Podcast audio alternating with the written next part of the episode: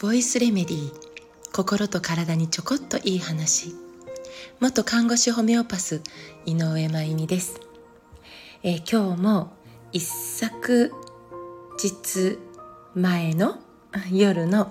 えー、グッドアースさんとのインスタライブで、えー、時間オーバーのためにお答えできなかったご質問にお答えしていきたいと思います。えっ、と、同じことの繰り返しになるんですが、私がお話しすることは正解ではないということですね。いくつもある中の一つの考え方、知識や知恵であると思って聞いていただけたら嬉しいです。咀嚼をしっかりしてほしいけれど、子供たち5歳と3歳は早食いが多くあまり噛んでくれません。どうしたらいいですか？というご質問です。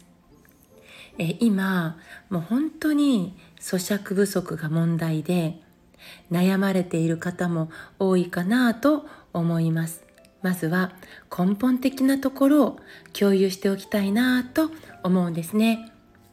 え生まれたての赤ちゃんっていちいち一つ一つが初めての経験からスタートしますね。その初めての経験はインプリンティングというか刷り込みが強いんです。初めて目に映る存在をお母さんと思う鳥たちもいますが、まあそんな感じです。だから赤ちゃんが生まれて初めて口の中に入れるのはお母さんのおっぱいの乳首じゃないとダメだよっていつもお話し会の時にお伝えしているんです。もうね本能でそのお母さんの乳首の型を形というかを口に入れた瞬間にもうガチって覚えるんですよね。そのえー、口の形覚えた口の形をその後ずっと再現し続けておっぱいを飲んでいきます。だから最初に口に入るのが人の指だったり哺乳瓶のゴムの乳首だったりするとそれで口の使い方をロックしてしまうわけですよね。だから最初はおっぱいが出るとか出ないとか関係なくお母さんの乳首。ね。赤ちゃんの口の中に入るのはお母さんの乳首なんだよってお話をしているわけです。おっぱいを飲みながらそのうち離乳していきますけれど今、うん、ママ向け雑誌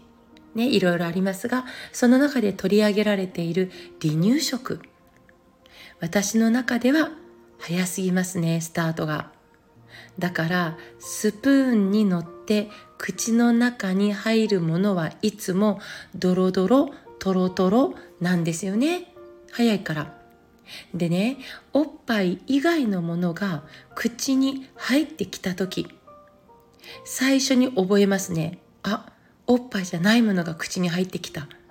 その時の経験が噛まずに飲む。だってドロドロトロトロだから。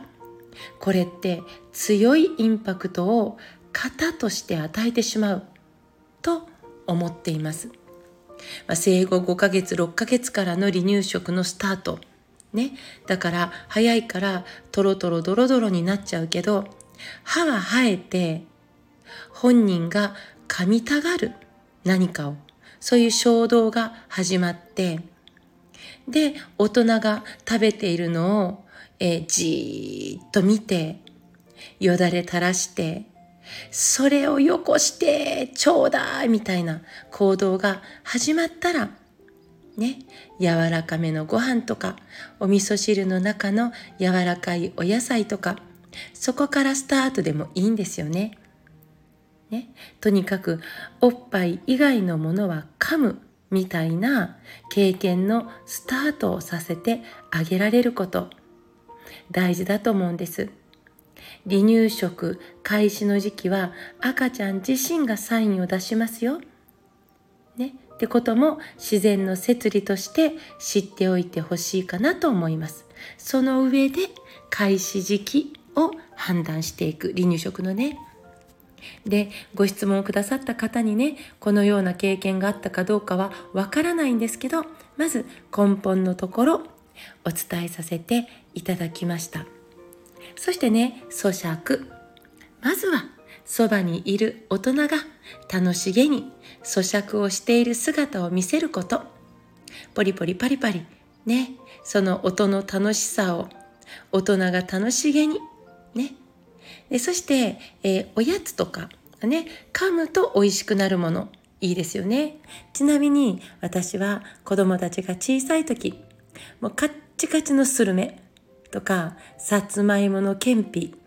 とか子供たちに、えー、これは結構、えー、喜ばれましたよ子供たちに受けが良かった。ね、干し芋とか太めの切り干し大根とかをおやつにする方もおられますよね。工夫できると思います。それをしっかり噛んでいる時に褒めてあげる。ね。それから食事中の、えー、水分。ねこれもえー、お味噌汁などは別として水とかお茶とかジュースが目の前にあっちゃうとそれで流し込んでしまう。っていうことも起こってしまいますよね。噛むより流し込む。ね。そして噛むということがどんなに素敵なことにつながっているのかをお子さんにお話ししてあげてくださいね。子供たちは大人が考えている以上に理解力があるし理屈が分かれば行動を変える力にも、えー、力もちゃんと持ってます、え、このボイスレメディでも、えー、咀嚼の大切さは何度も話題にしましたので気になる方はぜひ遡って、え探して聞いてみてくださいね、え今日はこれから鹿児島県南九州市のいろはさん主催で夏休みの子供たちに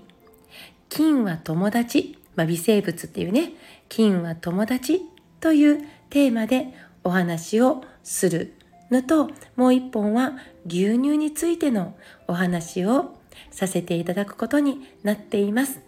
お会いできる皆さんよろしくお願いします。今日も最後まで聞いてくださってありがとうございます。また明日お会いしましょう。